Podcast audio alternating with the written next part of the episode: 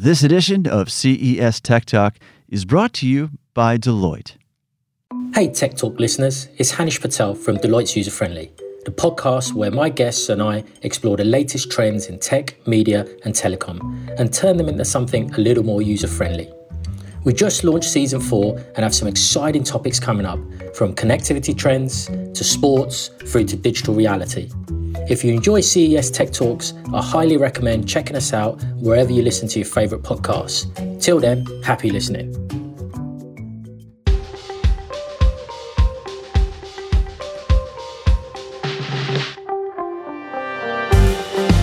Hey, everybody. With the Consumer Technology Association, I'm Tyler Suiters. We are the owners and producers of CES, the largest, the most influential tech event in the world. And all this week, we are joining you from CES 2020 in Las Vegas, talking to you from the show floor itself. Conversations we're having with the media who cover CES. They get the backstage access, they get the insight, they have conversations with all the players here at CES. So, we're talking to journalists today about vehicle technology. You know that CES is home to the leading auto manufacturers, some of the biggest in the world. There are also emerging trends you'll find on the show floor here, concept cars that are getting covered internationally, even before they hit the road, and also live self driving vehicle demos at CES 2020. So, today, a wide ranging conversation about the present and the future of vehicle technology. That's all here on CES Tech Talk. Good afternoon, everybody. Welcome to day three of CES 2020, the largest, the most influential tech event on the planet. We are very happy you're here. Hope you're having a great show so far. I'm Tyler Suiters with the Consumer Technology Association. We are the owners and producers of CES, and we are thrilled to host you here at this year's event. Uh, today is a media roundtable. We are talking specifically about vehicle technology here at CES with an esteemed panel of, of journalists from the media who cover CES, veterans of the show, and the folks who really have their fingers on the pulse, not just of CES, but various product categories, between talking to the innovators, the well known brands, the startups here. Uh, these are attendees who track the trends not just at CES 2020, but years past, and we certainly hope for years to come. So, joining me today from my far, far left Anthony Elio is Associate Editor of Innovation and Tech today. Anthony, very glad to have you with us. Thank you so much. And he has a band gig coming up uh, once he leaves CES. We're not going to tax him too far. Um, our good friend Dana Wollman, who is editor at Engadget, joins us once again, a veteran of these panels. Dana, thanks for being here. Yeah, hi everybody. And Matt Swider, I haven't I haven't seen you in three days, but it feels like four weeks since we ran into each other on the show floor. Matt is managing editor of Tech Radar and uh, is easy to spot because he's generally wearing his red kicks everywhere he goes at CES, um, knowing how many miles you put in. They're they're very comfortable. They get worn out very quickly, but uh, it's great to be here. And your step channel challenge is going well. I am dominating, crushing all the competition right now, thanks to the Apple Watch tracking me. Solid. Uh, so we're diving in today, as I said, about vehicle tech. We are at, at CES, one of the largest standalone auto shows there are.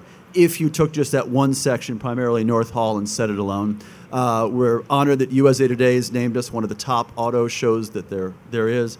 And from self-driving vehicles to concept cars to this year EVs, and also some of the driver assist technologies, you really find the entire ecosystem here at CES. So just a general question starting off. And Matt, let's start with you. Um, what are you seeing? What's caught your eye in vehicle tech so far this week? Well, you're absolutely right. It, it has turned into a car show in that North Hall, and every year it grows and grows. Um, but it's not just the car companies, it's sometimes the technology companies that are showing concepts that will be integrated into the BMWs and the Mercedes Benzes of the world. Um, Sony has the Sony Vision S concept yeah. car, and it's decked out with Sony displays at in every angle. Every time you turn around, you'll see a Sony display of you know different sorts. Um, and it's a concept car that will never come to market probably, but it'll probably be integrated into um, you know other car manufacturers' technology or, or their offerings. So I found that really interesting in that it's kind of like a pitch by Sony to say, "Hey, you know, use our products. We can design really nice displays to compete with, you know, Tesla and other car manufacturers out there. Mm-hmm. Um, and I found that really rewarding because it's it's just the combination of, you know, great classic technology companies with classic car companies and they're going to come together and that's you know CES is a place where deals get done and you kind of see that in North Hall. Yeah, what a surprise for Sony to unveil a concept car, so to speak. It was a huge surprise. So that was, you know, like a lot of times you hear leaks or things ahead of time, and that was just something that hit us, and, and it was great breaking news to kind of put on the site. Yeah, yeah, it was fun. Um, so, Dana, I know you spent roughly the last 24 hours surfing around vehicle technology. You've been on a mission. What have you seen so far? So some of the stuff that the Engadget team is talking about is actually some of the less flashy stuff at the show. Of course, the concept cars are really are real showstoppers. Mm-hmm. But for instance, we're talking a lot on the team about the Wallbox Quasar. It's the first consumer um, bidirectional EV charger. So it can charge your EV, but then the, the charger can also potentially charge your home, or you can sell the energy back to the grid. Yeah. So that's not as um, flashy as, let's say, the Avatar-inspired concept car from Mercedes-Benz. Um, but we think it, uh, that technology has a lot of potential um, from a sustainability perspective. So it's stuff like that that we're really giving a double take and talking a lot about. How, uh, for something like that, and you compare it to a car that, that may not ever hit market. I mean, you know, it, it's designed certainly for a powerful visual impact. But for something like the Quasar, what do you see for, for the run out for something like that? Like you said, it's not flashy, but boy, what a remarkable practical application as we move deeper and deeper into the electric vehicle uh, adoption. And something like that, it's cool because it already has some support. For instance, the Nissan Leaf supports it, and I think one other vehicle whose name I'm blanking on. But um, it already has momentum going into the show, which is exciting to think about um, versus some of the concepts, which are ex- really cool to look at. But you know, on some level, they're never going to reach the roads, at least not in anything resembling that form. Mhm, Still ideation. right? fantasy. Yeah, yeah, yeah. Anthony, thanks for your patience. When we have you on for your first panel, we make you sit for 10 minutes before I'm we totally get to, fine. Uh, dive in. What are you tracking so far this week? well, I mean, obviously, self-driving tech is everywhere. You Yeah. know, it, it- very big this year. I think actually a lot of the safety innovations have been pretty interesting. I got the opportunity to do like a little VR test that they're trying to do to improve the different safety measures on a lot of those um, self-driving cars. I think that was really really really cool, and you know, something that you don't really think about a lot. Um, just that one of those little things that like is going to be needed the more that we integrate self-driving tech. So yeah, I think that was probably the most interesting so far. Uh, what's been in, in Dana's team the most practical, the most perhaps realistic for you in terms of time from show floor to market that you've seen in the in the vehicle tech sector? Ooh. That's a tough one. We're not going to hold you to predictions. Okay, you might need to give me a minute on that one. You got it. Gotta Think it through. that one, yeah. Um, well, I want to come back to the entire group then and, and just uh, bring up a few of the innovations we've seen and, and get your take on that, whether it's you know where it is on the meter of practical and applicable now, or where it turns out to no, we'll never see it, but boy, is this going to be great in some form or iteration. So, Honda unveiled a pretty cool convertible. Um, the point being, there is something that there's a disc that resembles the steering wheel, but you're not steer, steering with it. It's really an accelerator that you that you push and pull. What's your take on that? A steering wheel less self-driving vehicle. I, I think that's where it's headed. That's where it's going to go. Um, it, I, I think the laws and, and people's acceptance has to catch up to the technology. So that type of stuff is already out there, and, and, and it's what people will probably you know go with in the future. It's what the car manufacturers will will have is like steering you know steering wheel-less cars. But you know it wrapping people's heads around that that's that's the hardest thing about it. But um, it, people say, well, what are we going to do when we aren't you know driving a car and we don't need a steering wheel and we're just sitting there. And um, it always reminded me of the um, Netflix of China's LeEco, and they got into the self-driving car business because the end result was you're going to watch more Netflix, more content, and you know that's what you're going to do on the way to a friend's house or a party or something. So I've always found that interesting about the players that get involved into the self-driving car space. It's just a diverse uh, set of, of car manufacturers or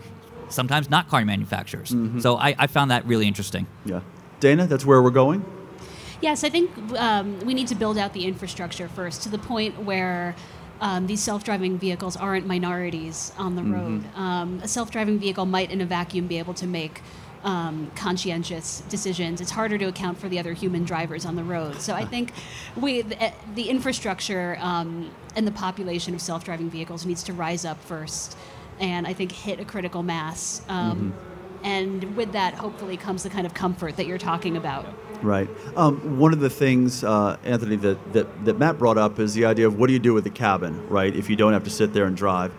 Audi showed um, basically a, a, a concept of what the cabin could be. What have you seen, or what, what do you envision for what the car cabin is if we're not bound to not just drive, but not bound to look out of a windshield, right? We can do anything we want in there. Yeah, I, mean, I definitely see it as um, a very like digital interface. Obviously, it's gonna be something where people are gonna be playing games. People are gonna be able to you know surf social media while you're doing it.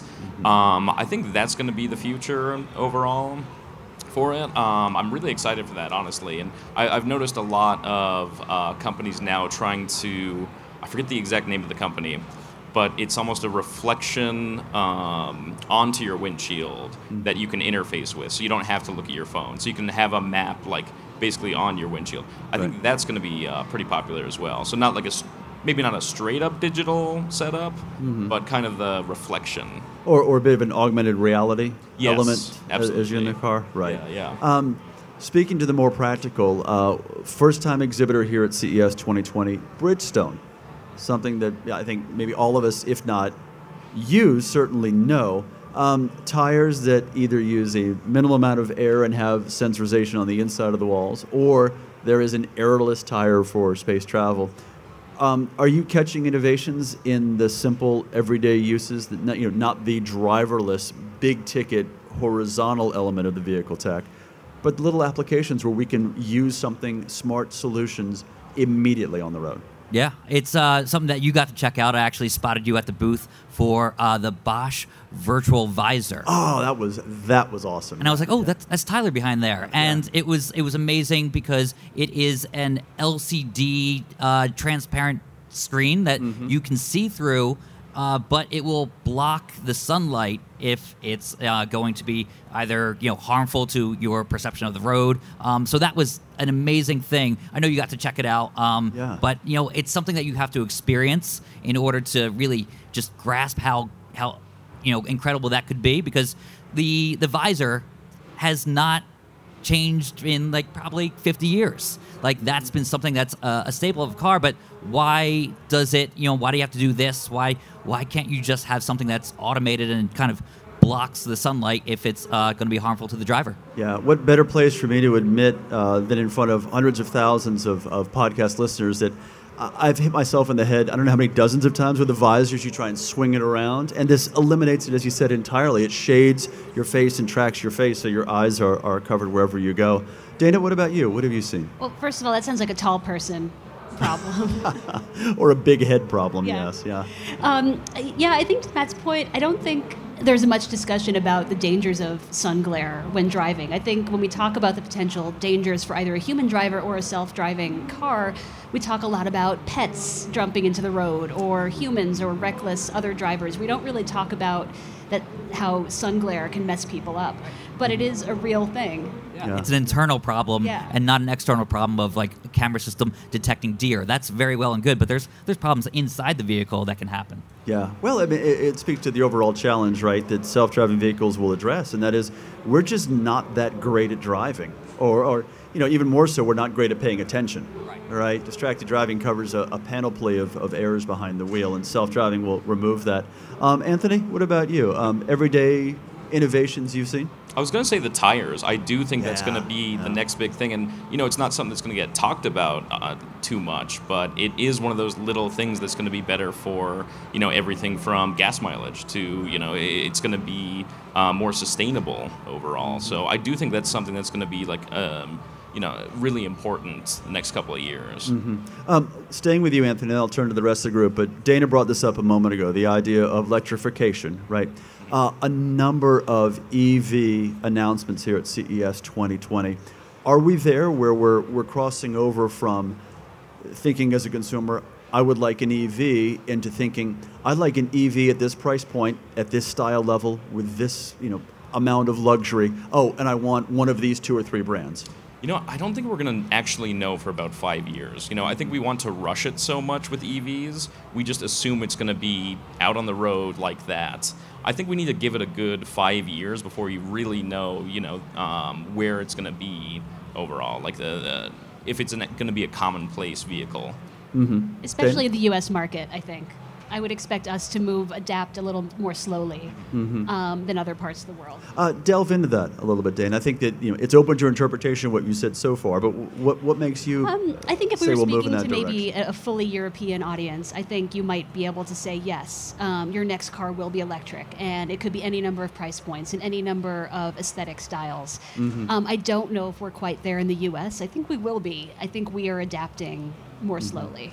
If we were buying petrol by the liter, we may be in a different place rather than gas by the gallon. Not to be snide. Um, Matt, what about you? my barometer says if we get to this is a couple years ago i said when we get to a jeep that is a plug-in hybrid that they're showing then we've made it Mm-hmm. Yeah. then you know when then everything can be demonstrated to be electric and we're there at that point this year at ces and that's a, a really great thing because one day i want to drive a jeep wrangler that is fully electric. And uh, we're, we're on our way now. So if they can do that with a Jeep, they can do that with any car. And really, that's one of the things that has held back um, electric cars, in, in my opinion, because, you know, it used to be that you had to have the Nissan Leaf or something of that class, a small, very compact car. You were, you know, it was narrowly tailored to a specific market. Now it's expanding to any style, any type of person, any type of person uh, that wants a, a, you know, a bigger car it can be electric these days, and that's something that's inspiring to see on the show floor. Do you think, and this is in the vein of your your response, Dana, are we? I'll say the U.S. primarily, but we as drivers in general, have we gotten past the number we need to see to overcome range anxiety? I mean, we're we're heading toward 300 miles without a charge. Does that seem about right? I think so, at least in certain parts of the country. Mm-hmm. I mean, when there's enough charging Absolutely. infrastructure, Yeah. you won't run out. Yeah.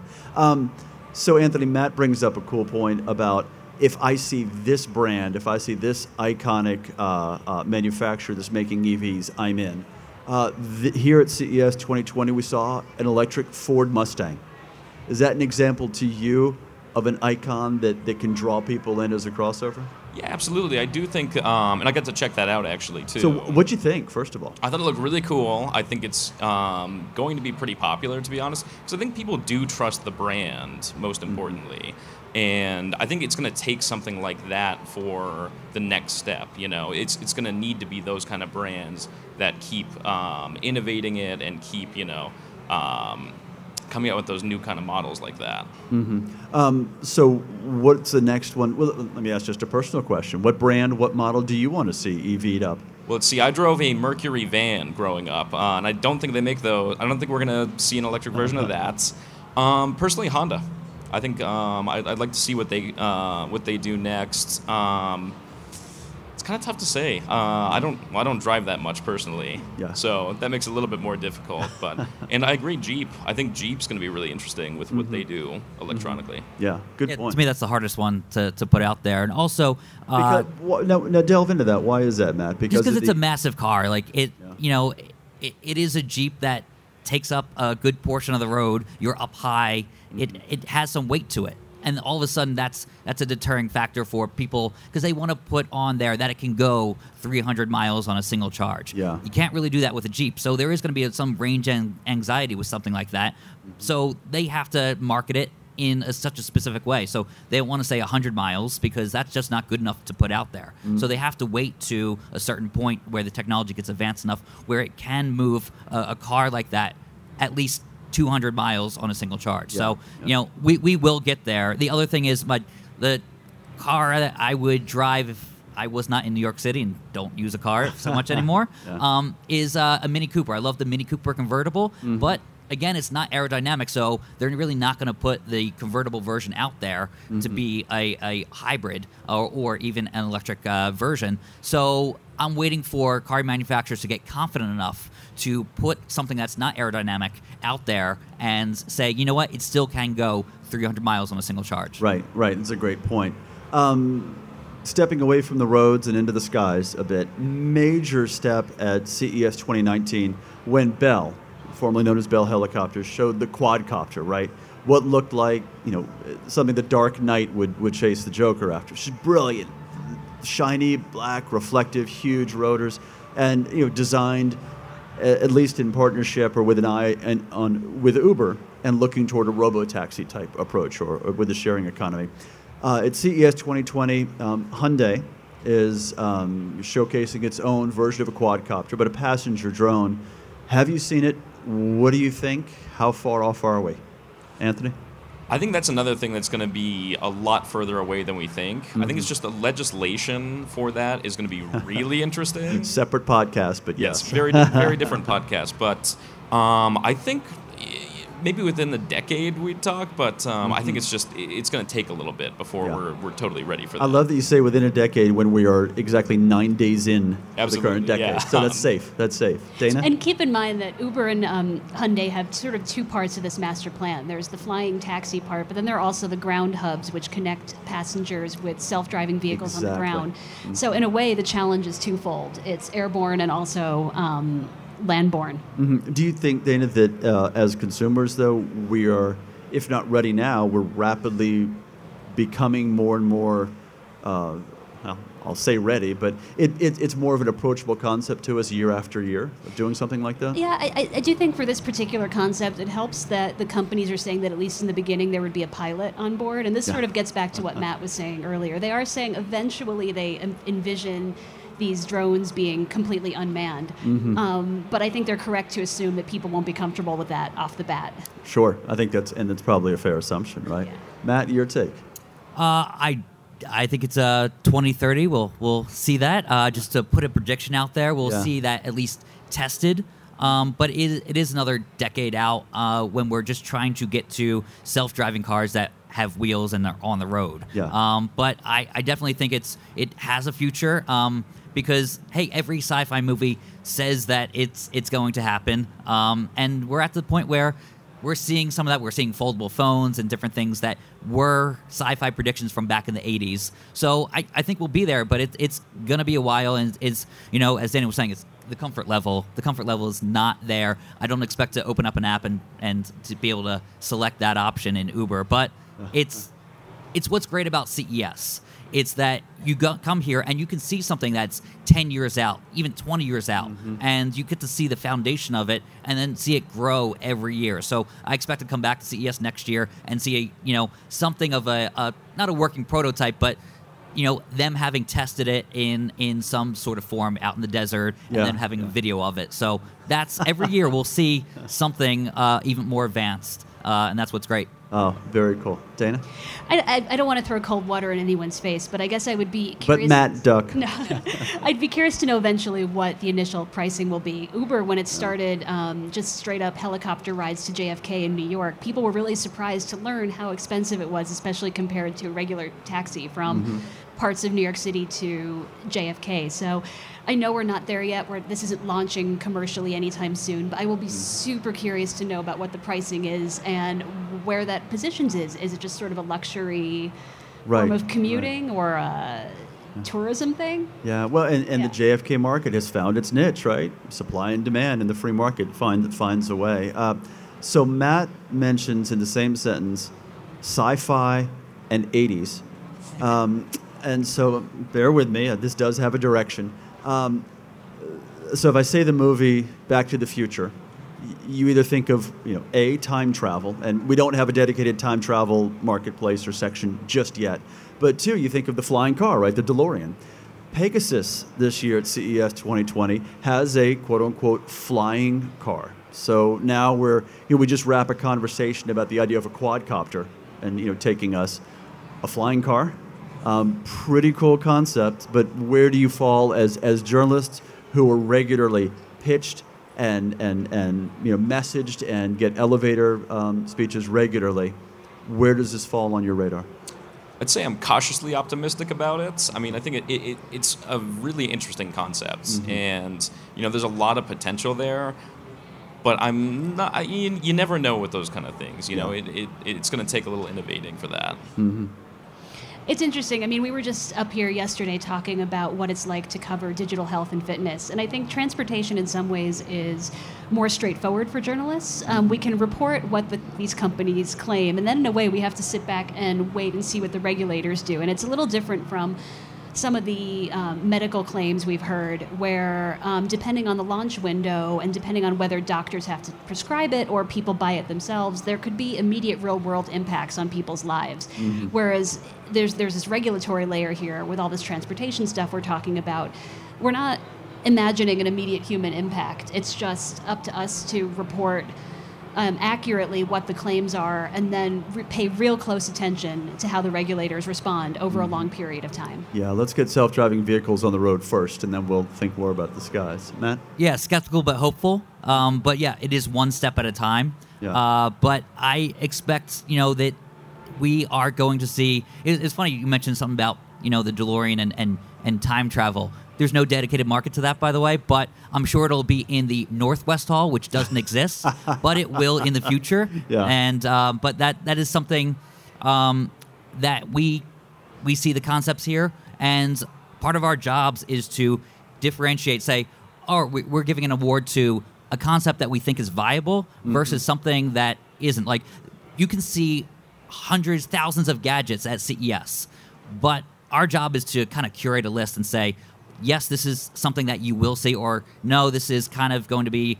uh, vaporware or something that is not going to ever um, come out. So that that's kind of our job to say it is something you're going to see, or it's not. Mm-hmm. Well, uh, oh, Anthony, we've actually um, talked about doing a piece like that uh, pretty soon, like stuff that we thought was going to blow up from CES that like didn't work out, and vice versa. Stuff that we you know didn't have a lot of faith in that uh, ended mm-hmm. up kind of succeeding. Uh, we we were talking about that the other day, so it's kind of interesting. Yeah.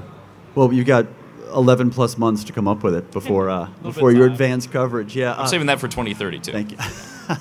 um, it's uh, one remarkable aspect, and I don't use that term lightly about uh, this particular style of podcast. Is we've gotten three working journalists during CES show floor hours to sit still in the same place for 30 minutes, and we're especially thankful.